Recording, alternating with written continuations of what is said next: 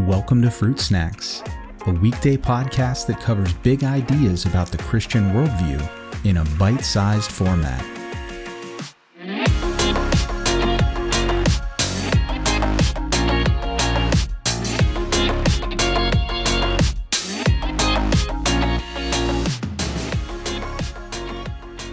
Hey everyone.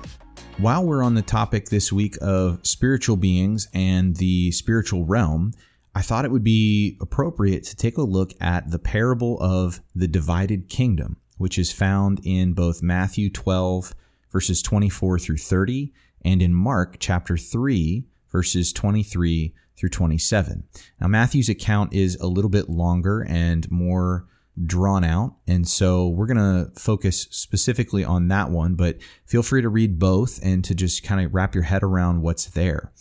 So this this parable is tied in a big way into this larger discussion of the spiritual realm and the hierarchies that exist within it. And as I said, we're going to deal more with the the bad guys, so called, next week. But here we see that Jesus is directly interacting with a member of that group, a, a demon in particular. And Jesus heals this demon possessed man. Now, in Jewish thinking, healing a demon possessed person and, and, casting out a demon demonstrates that one has authority over that demon, that you, not just anyone could tell a, a demon to go pound sand. You, you had to have the authority to do that, to command them to leave and then they had to obey. And so obviously Jesus is unique in this way that this is not something that just anyone could do. So he has spiritual authority. The question that comes up then is from where does his spiritual authority come? Because no one's arguing that he has it, just where it originates from. And so you see in this passage that two conclusions are drawn. The first is drawn by the crowd in verse 23 of Matthew 12, and that is that maybe Jesus is the son of David. Now, that phrase, that name in particular, son of David, is its key to understanding what's really being implied here. Because by calling Jesus the son of David, they are linking Jesus to the Davidic covenant in 2 Samuel chapter 7. And if you go and you read the Davidic covenant that God promises David in 2 Samuel 7, part of that promise is an everlasting kingdom that shall come through someone who is in the line of David. That's that's an heir of his. And so that means that if Jesus is this son of David, that particular son of David, where an everlasting kingdom is going to be established through, then he's the Messiah. And so that's the line of thinking there. And there are messianic passages that are linked both inside and outside of the Bible to the, the expectation that the Messiah would have considerable power and authority over the demonic realm. And so this is where their thinking is going. Now, the Pharisees and the teachers draw a different conclusion because they don't like Jesus. They draw the conclusion that the reason he has authority over the demonic realm is that he's part of the demonic realm, that he is getting this authority from the prince of demons. They use the term Beelzebub or Beelzebul in Greek, which we're going to go on a little bit of a language nerd rabbit trail here, but Beelzebul in Greek is most probably linked to a Hebrew term, which is best translated as Baal Zebul, and so we're familiar, I think, with Baal in the Old Testament. It was one of the most prominent Canaanite deities that had to be dealt with by the Israelites.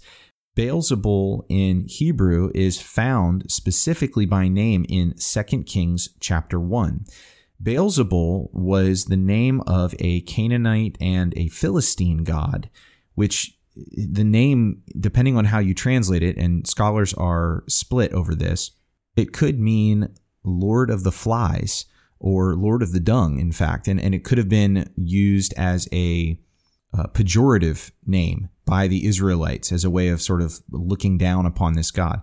But it can also be translated as Baal the Flame. And Baal was known to be a sky god, and so thunder and lightning and the, the elements in that control was considered to be in his power by the Canaanites.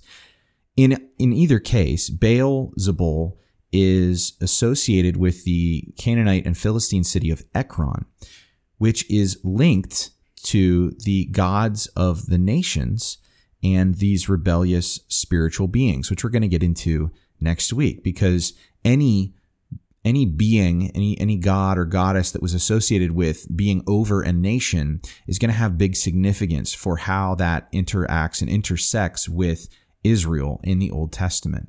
And so, as I said, we're going to dive more into that next week, but I just want to prime the pump a little bit here. So, there's a lot of charged language being used here in this passage with reference to Jesus, and it's full of a bunch of ideas and themes that go way back into some of the very earliest parts of the Old Testament. So, from this, Jesus fires back with two possibilities of his own, which is interesting. So, he, he says basically, well, listen, either if if I have my authority from the prince of demons in the demonic realm, then that would mean that the evil kingdom is in civil war because I'm casting out demons by the power of demons. So we're we're infighting. And that would mean that we're that, that the evil kingdom is in civil war. And if that's the case, it's weak.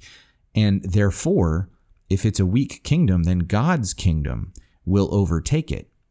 But if I do this by God's authority and I represent God's kingdom, then that means that God's kingdom is basically establishing a beachhead right in the backyard of the demonic kingdom. That this is an assault and God's kingdom is in the process of overtaking it. So no matter whose authority you assign my doing this miracle to, the conclusion should be the same. God's kingdom is here, and God's kingdom is overtaking the kingdom of this world. And so Jesus basically leaves it up to them and says, then you need to make a choice about who I am. Right now, you need to pick a side because I'm on the winning one. That God's kingdom is here, it is inbreaking, and it is it is taking over the kingdom of this world and of these demonic entities. And you need to decide whether you're with me or not. So he draws a line in the sand and he basically drops the mic. And it's a fantastic rhetorical display of Jesus and it just shows his wisdom and his insight. But I wanted us to see that this this passage of scripture is actually deeply tied into uh, assumed cultural knowledge about these spiritual beings and their role and their purpose and where they got their authority from and, and so on and so forth. And so we're going to continue the discussion uh, throughout the rest of this week. So I hope you will join me then.